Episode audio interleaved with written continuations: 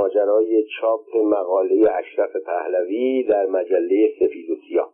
کسی جرأت نداشت در آن سالها به اشرف پهلوی خواهر مقتدر شاه بگوید مقاله‌ای که نوشته اید قابل چاپ نیست. صبح یکی از روزهای عواسط اردیبهشت ماه 1352 بود. از دفتر مهندس عبدالرضا انصاری معاون اشرف پهلوی در سازمان شاهنشاهی خدمات اجتماعی زنگ زدم مهندس انصاری از من خواست برای امر مهمی فوری به ملاقات او برم. از دفتر مجله سپید و سیاه واقع در کوچه تبس در ابتدای خیابان فردوسی نرسیده به میدان توپخانه تا محل سازمان در جنوب خیابان قوام السلطنه روبروی باشگاه افسران وزارت امور خارجه و موزه ایران باستان فاصله چندانی نبود. طی چند دقیقه به آنجا رسیدم. مهندس عبدالرضا انصاری مدیر عامل سازمان و علی اصغر ادیب محمدی معاون پیشین وزارت کشور و رئیس روابط عمومی سازمان انتظار مرا میکشیدند. من با مهندس عبدالرضا انصاری از چندین سال قبل آشنایی و دوستی داشتم. مردی بود تحصیل کرده متواضع خوشرو و خوشخلق. در او فریب و ریا که از ویژگی های بسیاری از سیاستمداران جهان سوم است اثری دیده نمی‌شد. دوست مطبوعات و مطبوعاتی ها بود. به یاد ندارم با کسی دشمنی داشته باشد. سلسله مراتب اداری را به مرور ولی به سرعت گذرانده بود. در سال 1325 خورشیدی از دانشکده کشاورزی کرج مهندس شده بود. از دانشکده حقوق دانشگاه تهران هم در رشته اقتصاد لیسانس گرفته بود. در دانشگاه های آمریکا در رشته اقتصاد یک دوره گذرانده بود. در بازگشت به ایران مدتی کارمند اصل چهار شد. بعد خود را به وزارت اقتصاد ملی منتقل کرد. به مدیر کلی این وزارتخانه رسید. در سال 1338 در دولت دکتر اقبال وزیر کار شد در سال 1143 در دولت حسن علی منصور رئیس سازمان آب و برق خوزستان و استاندار خوزستان شد. در سال 1145 در دولت هویدا به عنوان وزیر کشور معرفی شد. در این سمت کارهای او چشمگیر بود چنانکه شایع شد که معامزد نخست وزیری است و به زودی جانشین هویدا خواهد خبری را که ما شنیدیم حتما امیر عباس هویدا نخست وزیر هم شنید. یک روز برای بازدید از وزارت کشور و قدردانی از خدمات شایسته انصاری به آن وزارتخانه رفت. روزنامه نویسا که دهان بیچاک و بستی ندارند نتوانستند راز را در سینه نگه دارند. بهتران دیدند از خود هویدا سوال کنند و سوال کردند. آقای نخست وزیر آیا حقیقت دارد که آقای عبدالرضا انصاری جانشین شما خواهد شد؟ هویدا از این پرسش با خوشرویی استقبال کرد. اصلا او آدم خوشرویی بود. حتی وقتی که کمر به نابودی کسی میبست. این را می‌گویند سیاستمدار از نوع جهان سومی. گفت چرا که نه؟ من چند سال است که نخست وزیر هستم. در سال 1147 چهار سال از نخست وزیری هویدا میگذشت. از شهریور 1120 تا آن زمان هیچ نخست وزیری آن همه مدت در آن مقام دوام نیاورده. انصاری از رجال وطن دوست پاک دامن و فعال است. برای نخست وزیری چه کسی بهتر از او؟ و در حضور جمع صمیمانه عبدالرضا انصاری را در آغوش گرفت عکاسها از این همه صفا و صمیمیت عکس گرفتند و خبرنگارها خبر تهیه کردند. روزنامه ها عکس ها و خبرها را در صفحات اول چاپ کردند. دوستان در تبریک گفتن و انصاری از هم پیشی گرفتند. تا چند روز این خبر داغ موضوع روز محافل سیاسی کشور شد که ناگهان امیر عباس هویدا تصمیم به خانه تکانی در دولت خود گرفت. چند تن از وزیران را از دولت خارج کرد. چند نفر تازه کار را به خدمت دعوت کرد. از غذا یکی از کسانی که کنار گذاشته شد همین مهندس عبدالرضا انصاری بود. بعضی می‌گفتند هویدا مخصوصا و با مشورت با خودش او را کنار گذاشته که با کمی استراحت و تمدد اعصاب برای نخست وزیری آمادگی بیشتری پیدا کند. اما کسانی که هویدا را میشناختند می‌دانستند او اصیلترین نوع سیاستمداران نقشه کش شرقی است. اینها می‌گفتند مخصوصا عبدالرضا انصاری را کنار گذاشته تا رقیب به تدریج به سبب بیکاری به دست فراموشی سپرده شود. چون این هم شد. عبدالرضا انصاری مدت شش سال یعنی تا سال 1151 که به عنوان مدیر عامل سازمان شاهنشاهی خدمات اجتماعی انتخاب شد کار مهمی بر عهده نداشت. با قبول این شغل که چند قدم او را نسبت به وزارت کشور از نخست وزیری دورتر می‌کرد خیال هویدا از جانب او راحت شد و نه سال دیگر بر کرسی نخست وزیری تکیه زد.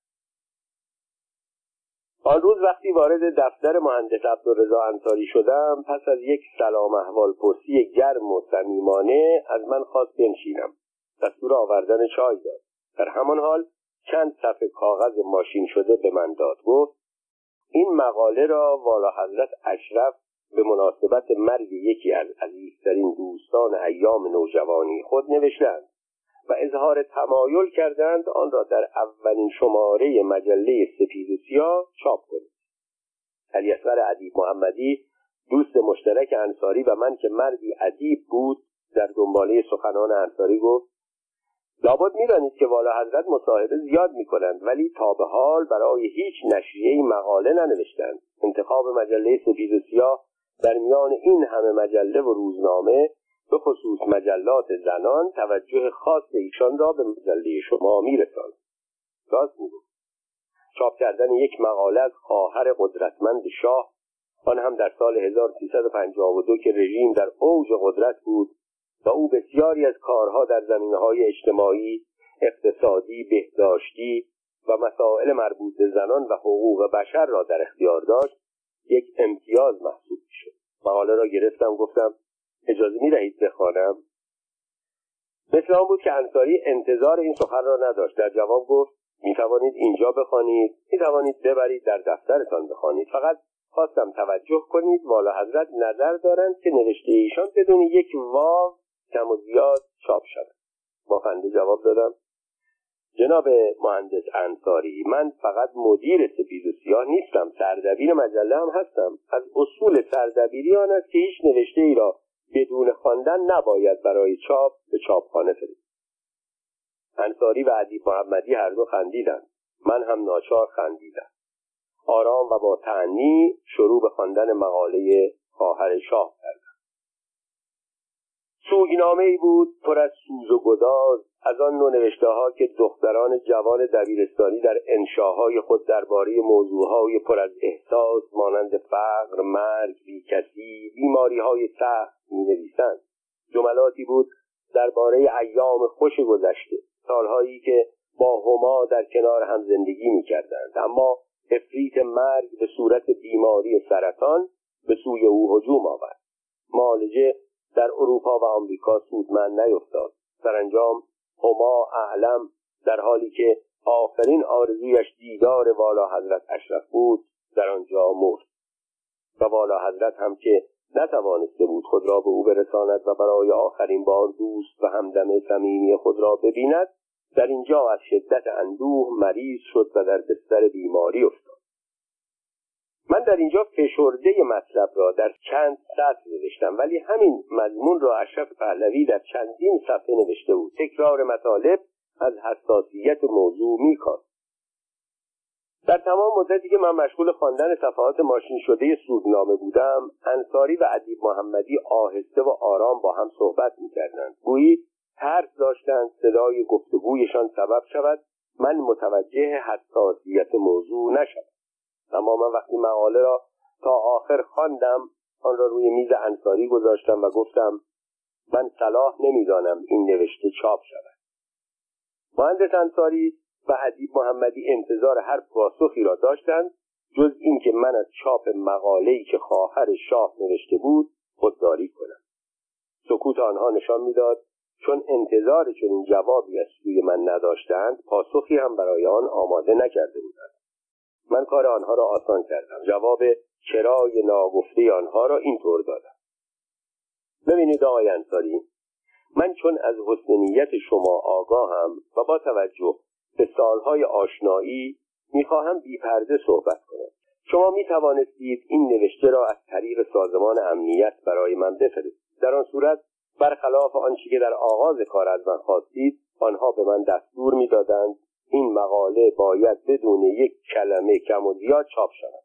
من هم مانند دهها مقاله که با چنین دستورهایی چاپ کردم آن را چاپ می کردم. اما شما چنین نکردید. نوشته را دوستانه در اختیار من گذاشت. من در همان حال که این مقاله را میخواندم خودم را به جای خواننده های مجله گذاشتم کسانی که این نوشته برای خواندن آنها چاپ می شود و در آخر از قول آنها به خود گفتم خواهر شاه یکی از دوستان صمیمی خودش را از دست داده و به این سبب متأثر شد. اما او دوست ما نبود که به خاطرش متأثر شویم و اشک بریزیم. از آن گذشته هر روز در کشور ما هزاران زن و دختر جوان به سبب نداشتن دارو و درمان میمیرند و کسی یادی از آنها نمی کند. از اینها هم بگذاریم در بالای صفحه می‌خوانند به یاد یار مهربان به قلم اشرف پهلوی. با خواندن این عنوان انتظارشان این است که یک اثر ادبی درباره یک شخصیت برجسته مطالعه کنند ولی از خواندن این مقاله به چنین نتیجهای نمی‌رسند. و می‌خواستم از قول آنها بگویم بالا حضرت می توانستند این مطالب را در دفتر خاطراتشان بنویسند نه در صفحات یک مجله ولی نگفت. مهندس انصاری تا آن موقع تصور می‌کرد با گفتن اینکه والا حضرت تأکید کردند مقاله ایشان در میان این همه نشریه به خصوص مجله های زنان که مقالهاش را روی سر میگذاشتند در مجله سپید و سیاه چاپ شود امتیاز بزرگی به من داده است. اما حالا می‌دید من چون این پاسخی به او دادم دچار حیرت شد. شاید هم دچار وحشت شد. در حقیقت با اشرف پهلوی نمی‌شد شوخی کرد.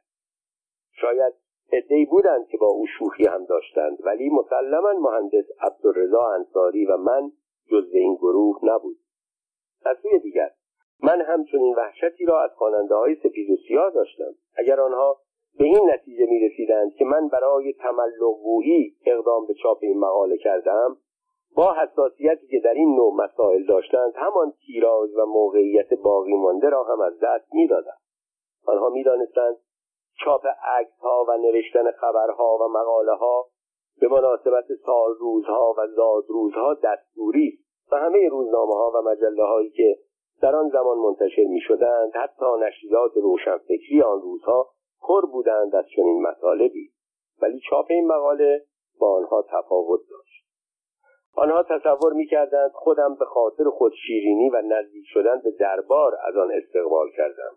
بسیاری از خوانندگان قدیمی مجله بسیاری از خوانندگان قدیمی مجله ما را هنوز ملی می‌دانستند و چنین انتظاری از مجله نداشتند. انصاری که معلوم بود میل ندارد کار با دستور و با فشار انجام بگیرد گفت مثل اینکه شما یک چیز را از یاد برده اید علاوه بر آن که نویسنده مقاله یک شخصیت برجسته است کسی هم که این مقاله را دربارهاش نوشتند یک زن استثنایی بود. نمی‌دانم شنیده یا نه. هما اعلم شاعر بود هنرمند بود. از هنرمندان حمایت می‌کرد. زنی نیکوکار بود. سرپرستی خانواده های بسیاری را بر عهده داشت. او با آنکه شش سال تمام با مرگ دست و پنجه نرم می‌کرد تا آخر هیچ یک از این کارها را ترک نکرد.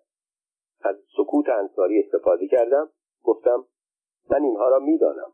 در ضمن اطلاع دارم خانم هما اعلم زنی بسیار زیبا و با شخصیت با آنکه همسر اولش شاپور غلامرضا پهلوی پسر رضاشاه و برادر اعلیحضرت محمد رضاشاه او را خیلی دوست داشت و به هیچ وجه حاضر به جدایی از او نمی‌شد چون خانم هما بعضی از خصوصیتهایش را نمیپسندید آنقدر پافشاری کرد تا از ایشان جدا شد. اما با وجود جدا شدن از شاپور غلامرضا پایش از دربار قطع نشد و درباریان رابطهشان را با او حفظ کردند. اینها نشان می‌دهد که همگی در مورد این جدایی حق را به هما اعلم می‌دادند ولی اینها را مردم نمی‌دانند. در سوگنامه والا حضرت هیچ اشارهای به این مطالب نشده است. پس خواننده ها که او را نمی‌شناسند با این نوشته هم با او آشنایی پیدا نمی کنند تا با والا حضرت در غم از دست دادن یک دوست با ارزش هنرمند خدمتگزار و زیبا همدردی کنند از قیافه انصاری دریافتم. استدلال مرا قبول کرده ولی با تأکید اشرف پهلوی که گفته بود مقاله باید به همین صورت چاپ شود مانده بود چه تصمیمی بگیرد. طرف او یک فرد معمولی حتی یک شاهزاده خانم عادی درباری نبود که بشود به سادگی نظرش را تغییر داد. او اشرف پهلوی بود و با همه افراد خانواده سلطنتی آن زمان فرق داشت. به خاطر همین خصوصیت ها بود که فرنگی ها به او یوز پلنگ سیاه لقب داده بودند به این سبب انصاری یک بار دیگر سعی کرد مرا به چاپ همین که هست راضی کند. او که از وضع نابسامان مطبوعات غیر دولتی و غیر وابسته به ویژه وضع بد مالی مجله سپید و سیاه در سال 1352 و انبوه مشکلات ناشی از آن اطلاع داشت به من گفت اگر شما بتوانید این مشکل را حل کنید و رضایت خاطر والا حضرت را فراهم سازید هر طور شده از والا حضرت تقاضا خواهم کرد درباره کار شما به دولت دستور بدهد. آنگاه ادامه داد. برای این کار به هر چه احتیاج دارید صورت بدهید. من می‌توانم به جای یک عکس چندین عکس از جوانی خانم هما اعلم برایتان بگیرم و از اشعار او برایتان هر قدر بخواهید تهیه کنم. حتی اسم خانواده هایی را که سرپرستی می‌کرد بنویسم. اما مشکل دست بردن در مقاله والا حضرت است که می‌دانم به هیچ وجه راضی به آن نخواهد شد. خیلی ساده بگویم اصلا کسی جرأت ندارد از ایشان چنین تقاضایی بکن تصمیم من همچنان قطعی بود اما خیلی زود به این نتیجه رسیدم که من به عنوان یک روزنامه نویس دارم با این مسئله به سادگی برخورد کنم ولی برای انصاری با توجه به سلسله مراتب کاری بسیار دشوار است. برخلاف نظر مقام ما فوق خود آن هم نه یک نخست وزیر بلکه دختر شاه و خواهر شاه. آن هم خواهر و دختر با قدرتی مثل اشرف پهلوی رفتار کند. به همین سبب به این نتیجه رسیدم که مشکل او را بهتر از خودم حل کنم. روی این نظر فکری کردم و آنچه را که طی یک ساعت اندیشیده بودم بیان کردم. ببینید آقای مهندس تا انتشار اولین شماره مجله سفید و سیاه چند روز وقت باقی. اگر شما امروز مواد مورد نیاز را به من بدهید من با توجه به نوشته والا حضرت یک متن دیگر در همین زمینه تهیه می کنم و تا 24 ساعت دیگر یعنی نزدیک ظهر فردا برایتان میآورم. شما اول خودتان بخوانید اگر مورد پسندتان قرار گرفت هر دو متن را نزد والا حضرت ببرید بگویید فلانی گفته یا عرض کرده. متن اول را که خودتان نوشته اید و می‌دانید چیست. لطفا نگاهی به متن دوم بیاندازید. اگر پسندیدید این را چاپ می‌کنیم و اگر مورد قبول واقع نشد همان نوشته اول چاپ خواهد شد. من قصد داشتم اگر متن دوم مورد پسند قرار نگرفت و او اصرار در چاپ مطلب خود داشت با یک شگرد روزنامه نویسی به خواننده ها بفهمانم که این هم از همان مقاله های فرمایشی ساواک است. مهندس انصاری این نظر را پسندید. هنگام خداحافظی در حالی که دست مرا در دست خود نگه داشته بود گفت دکتر بهزادی من تمام سعی خودم را می کنم تا نظر تو را به والا حضرت بقبولانم. اما تو هم کاری کن آبروی من حفظ شود. نمیدانی دادن جواب نه به والا حضرت چقدر مشکل است. لبخندی زدم گفتم مطمئن باشید من برای حفظ آبروی مجله خودم هم شده کاری نمی کنم که باعث ناراحتی شود. فقط عکس ها و شرح حال او را زودتر بفرستید که فورا فرستادم. در فاصله چند صد متری سازمان تا دفتر مجله تصمیم خودم را گرفتم و طبق آن برنامه کارم را تنظیم کردم. به جای آنکه سوگنامه دور و دراز و پرسوز و گداز اشرف پهلوی را با همان متنی که نوشته بود چاپ کنم به این نتیجه رسیدم مطلب را به سه قسمت تقسیم کنم؟ اول هما را به عنوان یک بانوی هنرمند و نیکوکار که چنین هم بود به خواننده بشناسانم. سپس روزهای آخر زندگی او را که با وجود دست و پنجه نرم کردن با مرگ همچنان در فکر خانواده های تحت تکلف خود و کارهای هنریش بود نشان بدهم آنگاه سوگنامه اشرف پهلوی را خلاصه و مؤثر نه مفصل و پر از هشت و زواهد چاپ کنم ما سابقه داشتیم در گذشته هرگاه درباره مرگ یک هنرمند یک خبرنگار یک فرد اجتماعی مطالبی چاپ می کردیم خواننده ها با علاقه و کنجکاوی شرح زندگی او را می در حالی که سوگنامه درباره فردی ناشناس که بزرگترین کارش در زندگی دوستی با یک شخصیت معروف بود توجه کسی را جلب نمی‌کرد. آن روز تصمیم من آن بود که برای تهیه این مطلب از دو تن از همکاران صاحب نام و صاحب قلم دعوت کنم. همین که به دفتر رسیدم به دو تن از همکاران خوب مجله که از نویسندگان هنرمند و بسیار خوب ایام گذشته سپید سیاه بودند تلفن کردم و از آنها خواستم برای کار مهمی به دفتر مجله بیایند این دو از جمله بهترین نویسنده های دوران 20 ساله انتشار مجله سپید سیاه بودند. آنها در آن زمان به سبب بحران مالی سپید و سیاه برای تأمین زندگی در مجله های دیگر کار می‌کردند ولی همیشه آماده همکاری با من بودند. چون نمی‌دانم مایلند اسمشان در اینجا آورده شود از آنها به نامهای دکتر ساد الف و دکتر ساد جیم یاد می‌کنند دکتر الف دارای نسلی لطیف و تخیلی قوی بود. به زبانهای انگلیسی و فرانسوی و ادبیات کشور فرانسه و به طور کلی ادبیات شرق و غرب آشنایی داشت.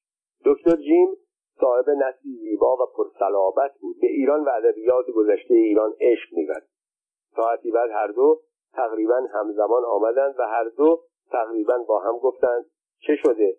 کار مجله درست شد؟ از فردا بیاییم پشت میزمان بنشینیم. گفتم هنوز نه. این بستگی به هنر شما دارد که مجله را نجات بدهید آنگاه چون به صفا و صمیمیت آنها اطمینان داشتم صادقانه آنچه در آن روز روی داده بود برایشان تعریف کردم و ادامه دادم اکنون سرنوشت سپید و سیاه در دست شماست. می‌دانید دو سال است برای نجات مجله به هر دری زدم اما هیچ دری گشوده نشده. اما من حاضر به تسلیم نیستم چون حیف می‌دانم مجله که همهمان آن همه زحمت کشیدیم طبق یک نقشه و برنامه حساب شده تعطیل شود. در ضمن می‌دانید که اگر می‌خواستند این مقاله را به زور در سفید و سیاه چاپ کنند خیلی راحت آن را از طریق ساواک برای ما میفرستادند اما چنین نکردند.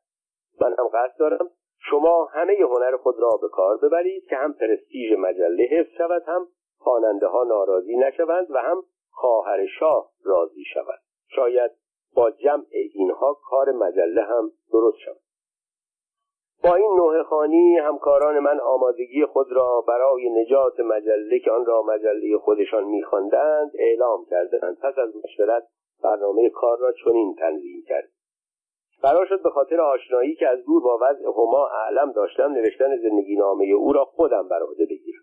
قسمت رنجهای بیماری هما و امیدهای او را در روزهای آخر عمر برای دیدن یگان دوستش اشرف پهلوی و ناتمام ماندن سفر اشرف در نیمه راه به خاطر مرگ هما و بازگشت ناامیدانهاش را دکتر الف بنویسند نوشتن سوگنامه اشرف پهلوی را هم دکتر جیم عهدهدار شد.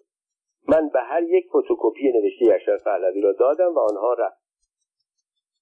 صبح روز بعد هر دو نفر مقاله خود را آوردند. الحق زیبا نوشته بودند.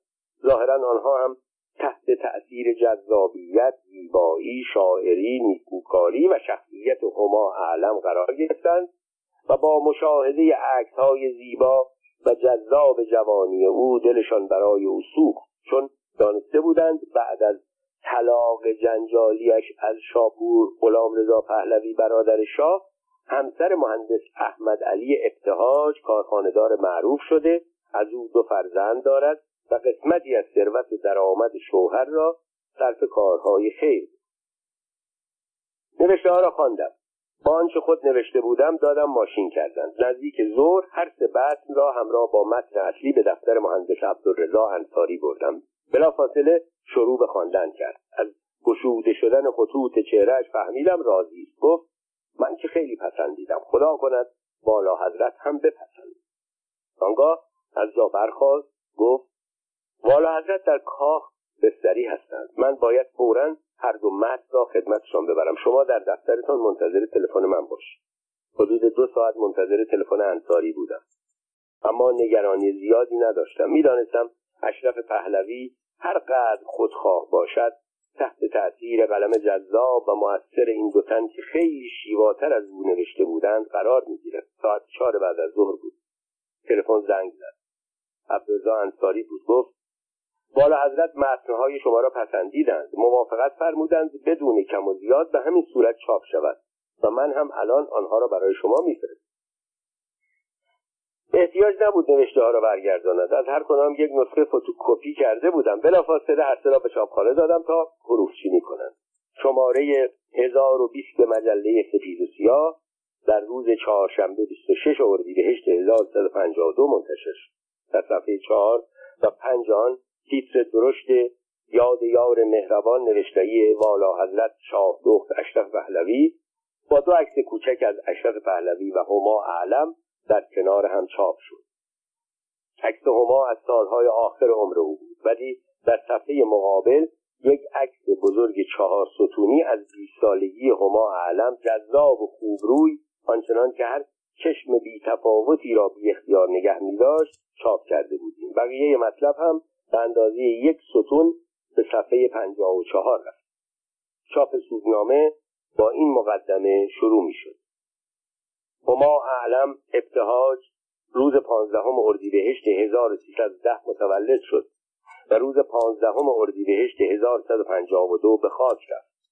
در مرگ این بانوی نیکوکار همه دوستان و نزدیکان او غمگین شدند. اما آنچه مرگ او را جلوه ای دیگر داد اندوه شاه دخت اشرف پهلوی بود که سالیان دراز هما را به عنوان یکی از دوستان صمیمی و نزدیک و مهربان خود پذیرفته بود. هما پیش از مرگ کاسته بود برای آخرین بار والا حضرت را ببیند و والا حضرت این تقاضا را پذیرفت و برنامه سفر رسمی خود را به یکی از استانهای بزرگ کشور قطع کرد. راهی آمریکا شد. اما در نیمه راه سفر دریافت که دوست دیرینش جان تأثیر از مرگ او سبب شد والا حضرت سطوری را که در اینجا ملاحظه می کنید بنویسند سطرهایی که نشانه تأثیر عمیق ایشان از یک سو و علاقه وافرشان به دوست نیکوکار و هنرمندش هما از سوی دیگر است. این یادداشتها سرآغازی داشت که از یک تلفن کوتاه از هما و تقاضای او برای آخرین دیدار از شاهزاده خانم شروع می‌شد. آنچه در زیر به نظرتان می‌رسد سرآغاز این تراژدی. سپس ماجرای آخرین آرزوی بیمار و سفر ناتمام اشرف پهلوی تا نیمه راه مقصد به قلم دکتر الف چنین آورده شد. تهران شاهزاده خانم را از دوردستها صدا می‌زنند. کسی او را به خود می‌خواند. صدایی که آشناس می‌گوید پرنده ای در آستانه بهار به سوی بیکرانگی و جاودانگی پرواز خواهد کرد. انتظار شما را می‌کشد. نام این پرنده هما پرنده ای که در افسانه های ما خوشبختی میآورد شاهزاده خانم خوب می‌داند که پرنده در آستانه دورترین پروازهایش است. دلش در سینه میتپد. دستور می‌دهد که سفر رسمیش و همه قرارهایش جابجا شود تا او هرچه زودتر پرنده را ببیند. شاهزاده خانم آرزو دارد که زمان شتابنده تر از نور و برنده تر از تیغ از دروازه روز شب بگذرد و او را به کنار بستر هما برساند.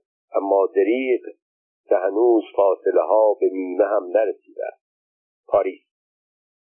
استراحتی کوتاه هست تا سفر از سر گرفته شود. شاهزاده خانم مایل است از آن سوی دریاها خبر داشته باشد. صدای زنگ برمیخیزد. از آن سو سکوت آرامی در پاسخ سوال چطور است صدای گرفته جواب می‌دهد. تمام شد. پرنده پرواز کرد. شاهزاده خانم ناباور و اندوهگین می‌پرسد کی چند لحظه پیش در آستانه سفید دم. در آخرین لحظه ها چه گفت؟ گفت که هنوز انتظار شما را می‌کشد.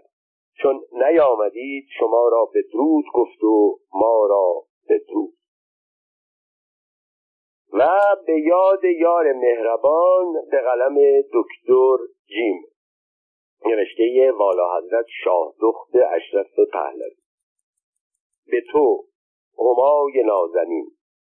شانزده ساله بودی وقتی تو را شناختم چون قنچه شکفت خندان و تابناک بودی و هر سال که از عمرت میگذشت شکوفاتر می‌شد تو را به همدمی برگزیدم و همیشه همراهت بودم تا به خاک سپردمت. مرگ بر من رشک برد و تو را از من رو ولی من هیچگاه تو را از خودم دور نمی بینم هیچ وقت لبان خندان و چشمان پر عشق و از نظرم نمی رود به سویت شتافتم که واپسین دم ببینمت نرسیدم. خبر مرگت را در راه شنیدم و سفرم معنیش را از دست داد. برگشتم. شش سال رنج بیماری را با خوشرویی تحمل کردی. درد و نومیدی هم نتوانست خنده شکیبایی و سازگاری را از چشمان مهربانت دور کند. آخرین بار که دیدمت صورت مومیایی تو همان آرامش همیشگی را داشت. انگار آسوده خوابیده بود مرگ ترسی ندارد چون خوبی و محبت حتی با مرگ هم از بین نمی رود. از روزی که رخت این دنیا بربستی بارها برایت نامه نوشتم. یک مرتبه به فکرم رسید نوشته های پراکنده تو را جمع جور کنم و تو را به آدمیان بشناسانم. چون حیف است مخلوقی مثل تو در دل خاک سرد از یاد برود. تو باید سرمشق زنان دنیا خاص زنان وطن ما باش و همه بدانند تا چه اندازه همسر خوب مادر محبوب و دوست پر و وفاداری. تو و شوهر و فرزندانت گل چهار پری بودی که پیوند زیبای عشق و صمیمیت را نشان می‌داد. امروز یک پر از این گل جدا شده ولی با خاطره شیرین تو باز هم دیدن این گل لذت بخش است. فرزندانت دو قنچه زیبا هستند که برایم به یادگار گذاشتی و همچنان که از من خواستی این قنچه های عزیز را شکفته و خندان به ثمر خواهم. دوستی و عواطف من و تو ظاهری نبود. من هر چه در دل داشتم از غم و شادی به تو باز می‌گفتم و تو نیز خوشیها و غمهایت را با من در میان میگذاشت. تو چه الفتی با هنر داشتی شعر و موسیقی در هر موقعی بهترین مونس تو بودند. ای کاش فرصت مییافتی به شعرهای خودت برسی و همگان را با این شاخه لطیف از وجودت آشنا کن بگذار گفتارم را با شعری از مولوی که آن را دوست داشتی خاتمه دهم و با تو ودا کنم. بشنو از نی چون حکایت می کند از جدایی ها شکایت می کند. که از نیستان تا مرا ببریده اند از نفیرم مرد و زن نالیدند این قسمت هم مانند سایر قسمت ها مفصل تر از این بود که در اینجا آمد. اما هرچه بود تکرار همین مطالب بود که از قول اشرف پهلوی نوشته شده.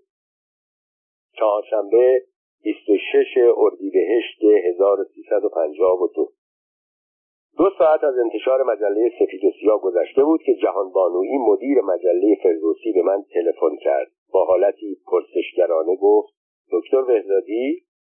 صدایش را شناختم جواب دادم سلام چطوری؟ تو عجب جرأتی داری ها. پرسیدم خواندی؟ همه را خواندی؟ جواب داد همه را که نه سرسری مرور کردم. ببینم خواننده های مجله اعتراض نکردند. در دل گفتم آن همه ماجرا را از سر گذراندم که خواننده ها اعتراض نکنند. و بر زبان آوردم. تا حال که تلفن اعتراضی نداشتیم ولی خب احتمال دارد که مورد پسند عدهای از خوانندگان قرار نگیرد. در تمام آن هفته فقط یکی دو تلفن اعتراض آن هم نه تند و سخت از سوی خوانندگان داشتم انتقاد آنها هم این بود که چرا درباره کسانی که در اثر نداشتن دارو و کمبود امکانات درمانی میمیرند نمی نویسید که ما همیشه در آن باره می احتمالا عکس زیبای هما اعلم در دوران جوانی دلها را نرم کرده دو سه روز بعد از انتشار مجله یک روز صبح مهندس عبدالرضا انصاری تلفن کرد. بالا حضرت اظهار تمایل کردند شما را ببینند. امروز ساعت یازده به سازمان بیایید. یک رو به وقت مانده در اتاق انصاری بودم. می‌خواستم از حال و هوای کار مطلع شوم. او خیلی خوشحال به نظر می‌رسید و دائم تاکید می‌کرد که والا حضرت خیلی از مقاله شما و بعد به شوخی می‌گفت مقاله خودشان راضی هست پس چند دقیقه با تلفن صحبتی کرد و به من گفت بفرمایید بروید. اتاق اشرف پهلوی در طبقه آخر سازمان شاهنشاهی خدمات اجتماعی یک اتاق بزرگ تالار مانند بود. قسمت شمال اتاق مبلهای پای کوتاه در کنار هم چیده شده. در قسمت شرقی اتاق یک میز تحریر بزرگ و در جنوب آن یک میز کنفرانس دوازده نفره گذاشته بودند. اشرف پهلوی که لباس سیاهی به تن داشت در قسمت شمال غربی اتاق روی یک مبل نشسته بود. به مرز ورود سلام می کردم. سری تکان داد و اجازه نشستن داد. من با دو مبل فاصله روی یکی از مبلها نشستم. در اتاق چند زن که معلوم می‌شد از ندیمه ها هستند اینجا و آنجا در حرکت بودند. طرز رفتار آنها دفتر اشرف پهلوی را از حالت یک محل کار به صورت یک محفل در می آورد عبدالرضا انصاری که پوشهای در دست داشت به طرف اشرف رفت و در همان حال که ایستاده بود خم شد و دهانش را به گوش اشرف نزدیک کرد و مطالبی گفت. بعد در کنار مبل اشرف ایستاد. اشرف نگاهی به من کرد گفت معلوم می شود مجله شما خواننده زیاد دارد. از روزی که مقاله مرا چاپ کردید هر کس مرا می‌بیند درباره آن صحبت می کند حتی یکی از خارجیانی که با ما کار داشت از آن خیلی تعریف کرد. بعد به شوخی گفت حتما بعد از چاپ این مقاله تیراژتان زیادتر هم شد. جوابی نداشتم بگویم. سرم را تکان دادم. اشرف چون دید پاسخ دیگری نمی‌دهم. گفت آنطور که شنیدم تیراژ سپید و سیاه زیاد است. در جواب گفتم در گذشته خیلی زیادتر بود. ما مدتها در میان مجلات اولین تیراژ را داشتیم. ولی حالا اشرف که معلوم بود به خاطر چاپ مقالش نسبت به مجله لطف پیدا کرده و شاید هم میل داشت مقالش را گروه زیادتری بخوانند گفت حالا مگر چه شده؟ مانده بودم چه جواب بدهم که عبدالرضا انصاری به کمکم آمد و با لحن ملایم خاص به خود گفت قربان مدتی است سپید و سیاه که از پرتیراژترین مجلات بود دچار مشکلات مالی شده به طوری که ممکن است تعطیل شود. اشرف اول به طرف راست به انصاری و بعد به سمت چپ به من نگاه کرد و گفت مگر دولت به شما کمک نمی کند لحظه ای ساکت ماندم. بعد گفتم دولت کمک می کند اما به نشریات خاصی که متعلق به دوستان خودشان است اشرف لحظه مکس کرد. بعد رو به یکی از ندیمه ها کرد و گفت شماره پرویز را بگیر با او حرف بزنم. در یک لحظه شماره گرفته شد. اشرف آرام صحبت می‌کرد اما نه آنقدر که من در دو قدمی نشنوم. با لطف خاصی طرف را مخاطب قرار داد. گفت فردا که با هویدا به سفر می‌روی آنطور که به خاطر میآورم به سفر مجارستان میرم برو روی صندلی پهلوی او بنشین از قول من به او بگو میل دارم مشکلات سپید و سیاه حل بشود. یادت نرود ها؟ ظاهرا طرف اظهار اطاعت کرد چون اشرف گفت نتیجه را هم به من خبر بده. از روابط صمیمانه اشرف پهلوی و پرویز راجی خبر داشتم. آن روزها در محافل سیاسی تهران همه از آن خبر داشتند. چشمم به قیافه عبدالرضا انصاری افتاد. دیدم با قیافه شاد و با حرکات سر و صورت می‌خواهد به من بفهماند آسوده بخواب. خیالت راحت باشد.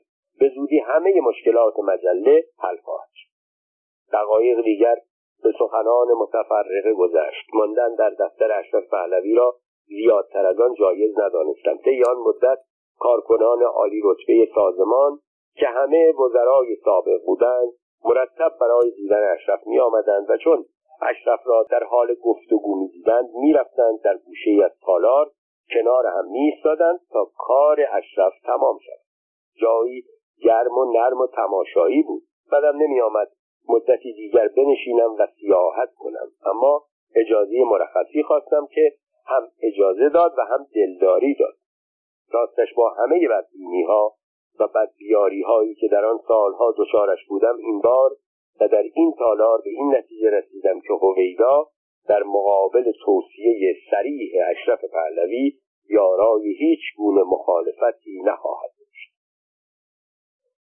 چند روز بعد از ملاقات با اشرف پهلوی در اولین روز تعطیل که به دیدار امیر هوشنگ دولو رفتم برای نخستین بار بعد از چند سال خوشبینی عجیبی به من دست داده امیر حسین دولو نوه کامران میرزا نایب السلطنه و از نزدیکترین افراد و شخص مورد اعتماد شاه او بسیار کسان را در برابر پیشکش های چند میلیونی وکیل و وزیر و سفیر و سناتور کرد. مادر امیر هوشنگ منیر اعظم دختر خاله مادرم بود. مادر بزرگ او مانند مادر بزرگ من هر دو اهل گیلان و در اصل هر دو از روستای پسیخان رشت بودند. مادر منیر اعظم در جوانی به تهران آمد. همسر کامران میرزا شد.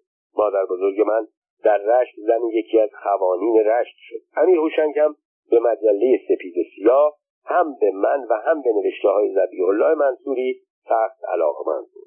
به هر گوشه دنیا که سفر می‌کرد علاوه بر پاریس که در آنجا مجله را به طور دائم مشترک بود سپید سیاه را برای آن نقاط هم مشترک می‌شد. او از وضع بد مالی مجله در سالهای اخیر اطلاع داشت ولی نه من از او تقاضایی می‌کردم و نه او کاری انجام می‌داد. خانه او همیشه پر بود از رجال مهمی که مصدر کار بودند و یا معذور شدگانی که امید به گرفتن شغل یا انجام معامله داشتند و از صبح تا نیمه های شب دور او جمع می شدند. خانه من به کاخ او در شمیران نزدیک بود. گاهی در روزهای تعطیل به دیدنش می‌رفتم و مخصوصا روزهای جمعه نزدیک ظهر می‌رفت در این روزها همه می‌دانستند امیر هوشنگ نهار را در کاخ سلطنتی با شاه صرف می‌کند. از این رو به دیدن او نمی آمدند در این روزها امیر هوشنگ حدود ساعت یازده و نیم از قصر بزرگ به شاله چوبی کوچکش که در گوشه باغ بزرگش در جاده قدیم شمیران روبروی پمپ بنزین نزدیک میدان تجریش ساخته بود میآمد. با تعنی واپور چوب کهور دست بلندش را روی منقل پر از آتش سرخ میگذاشت و در حالی که او در زمین نشسته بود و من به دستور او بر روی چارپایه می نشستم از آخرین خبرها و تازهترین جوکها می و هر وقت حال داشت گوشه های جالبی از خاطره های زندگی پرماجرایش تعریف می کرد اما هر قدر اصرار می کردم حاضر نمی همه خاطراتش را برای نوشتن بازگو کند. او فرد باهوشی بود. آن روز تا مرا دید گفت چطوری؟ از قیافت پیداست که خوشحالی. ببینم کار مجله درست شد؟ در جریان کارم بود. با لحنی شاد گفتم می توانم بگویم تقریبا بله. امیر هوشنگ پک محکمی به وافور زد گفت تازگی خبری شده. جریان مقاله والا حضرت ملاقات با اشرف پهلوی و ماجرای تلفن به هویدا را برایش تعریف کردم. با دقت گوش کرد. چند دقیقه به من خیره شد. منتظر بودم به من تبریک بگوید اما نگفت فقط گفت مقاله را خواندم. والا حضرت هما را خیلی دوست داشت. از مرگ او خیلی ناراحت شد. بعد لحظه سکوت کرد گفت والا حضرت به راجی تلفن کرد که به هویدا بگوید. گفتم بله. گفت چرا والا حضرت خودش درباره تو با هویدا صحبت نکرد؟ آن لحظه به فکر این موضوع نیفتاده بودم. آن موقع هم که این حرف از دهان امیر هوشنگ بیرون آمد لحظه اندیشیدم چه فرق می کند والا حضرت خودش بگوید یا به وسیله صمیمی ترین دوستش پیغام بفرستد. گفتم آخر می‌دانید والا حضرت به پرویز راجی علاقه خاصی دارد. هویدا همین را می‌داند. وقتی او بگوید آن است که والا حضرت گفته باشد. امیر هوشنگ چشمهای درشتش را که در اثر پرخوابی خمار شده بود به روی من بود اتفاقا هویدا هم خیلی به پرویز علاقه دارد. اما اگر والا حضرت با آن حال موافقی که نسبت به تو داشت خودش به هویدا دستور می‌داد و از فرق. هرچه بود امیر هوشنگ درباری بود. زبان دربار و اعمال و رفتار درباری ها را از من بیشتر می‌دانست و تفاوت پیام مستقیم را با پیام با واسطه. هرچند آن واسطه با پیام دهنده ارتباط بسیار نزدیک داشته باشد. می‌دانست اما بعدا شاید برای آنکه مرا به کلی ناامید نکرده باشد تکرار کرد. هویدا از علاقه والا حضرت به راجی اطلاع دارد. فکر می‌کنم وقتی برگشت درباره کار تو دستور بدهد. این حرف امیر هوشنگ هم نتوانست ضربه اظهار نظر اول او را از بین ببرد. آن روز ماندن بیشتر را در آنجا صلاح ندانستم. با او خداحافظی کردم و از باغ بزرگش خارج با وجود این از آن روز مرتبا جریان سفر هویدا را در روزنامه ها تعقیب می کردم تا آنکه خواندم از سفر برگشت. هنوز دو روز از آمدنش نگذشته بود. رئیس دفترش تلفن کرد که در اولین فرصت به ملاقات نخست وزیر بروم. هویدا در ایام روزنامه نویسی همیشه گرم و با محبت با من برخورد می‌کرد. آن روز من را گرمتر و صمیمانهتر از همیشه پذیرفت. از حال اوضاع پرسید و گفت که قصد دارد یک فکر بنیادی و اساسی برای مجله بکند. بعد از آن روز تا مرداد ماه سال 1353 هر وقت هویدا مرا می‌دید بعد از خوش و بش خاطر جمع می‌کرد که مشغول فکری اساسی درباره مجله سپید سیاه است. اشرف پهلوی کسی نبود که او را بتوان هر روز ملاقات کرد. باید منتظر میماندم باز یکی از دوستان عزیزش جان را بدرود گوید. حوث نوشتن یک مقاله به سرش بزند تا چنین ملاقاتی انجام گیرد. در دوران روزنامه نویسی من چنین واقعی روی نداد تا آنکه صبح روز 29 مرداد 1353 فرا رسید و از وزارت اطلاعات و جهانگردی تلفنی دستور داده شد مجله سپید و سیاه تعطیل شده و دیگر نباید منتشر شود.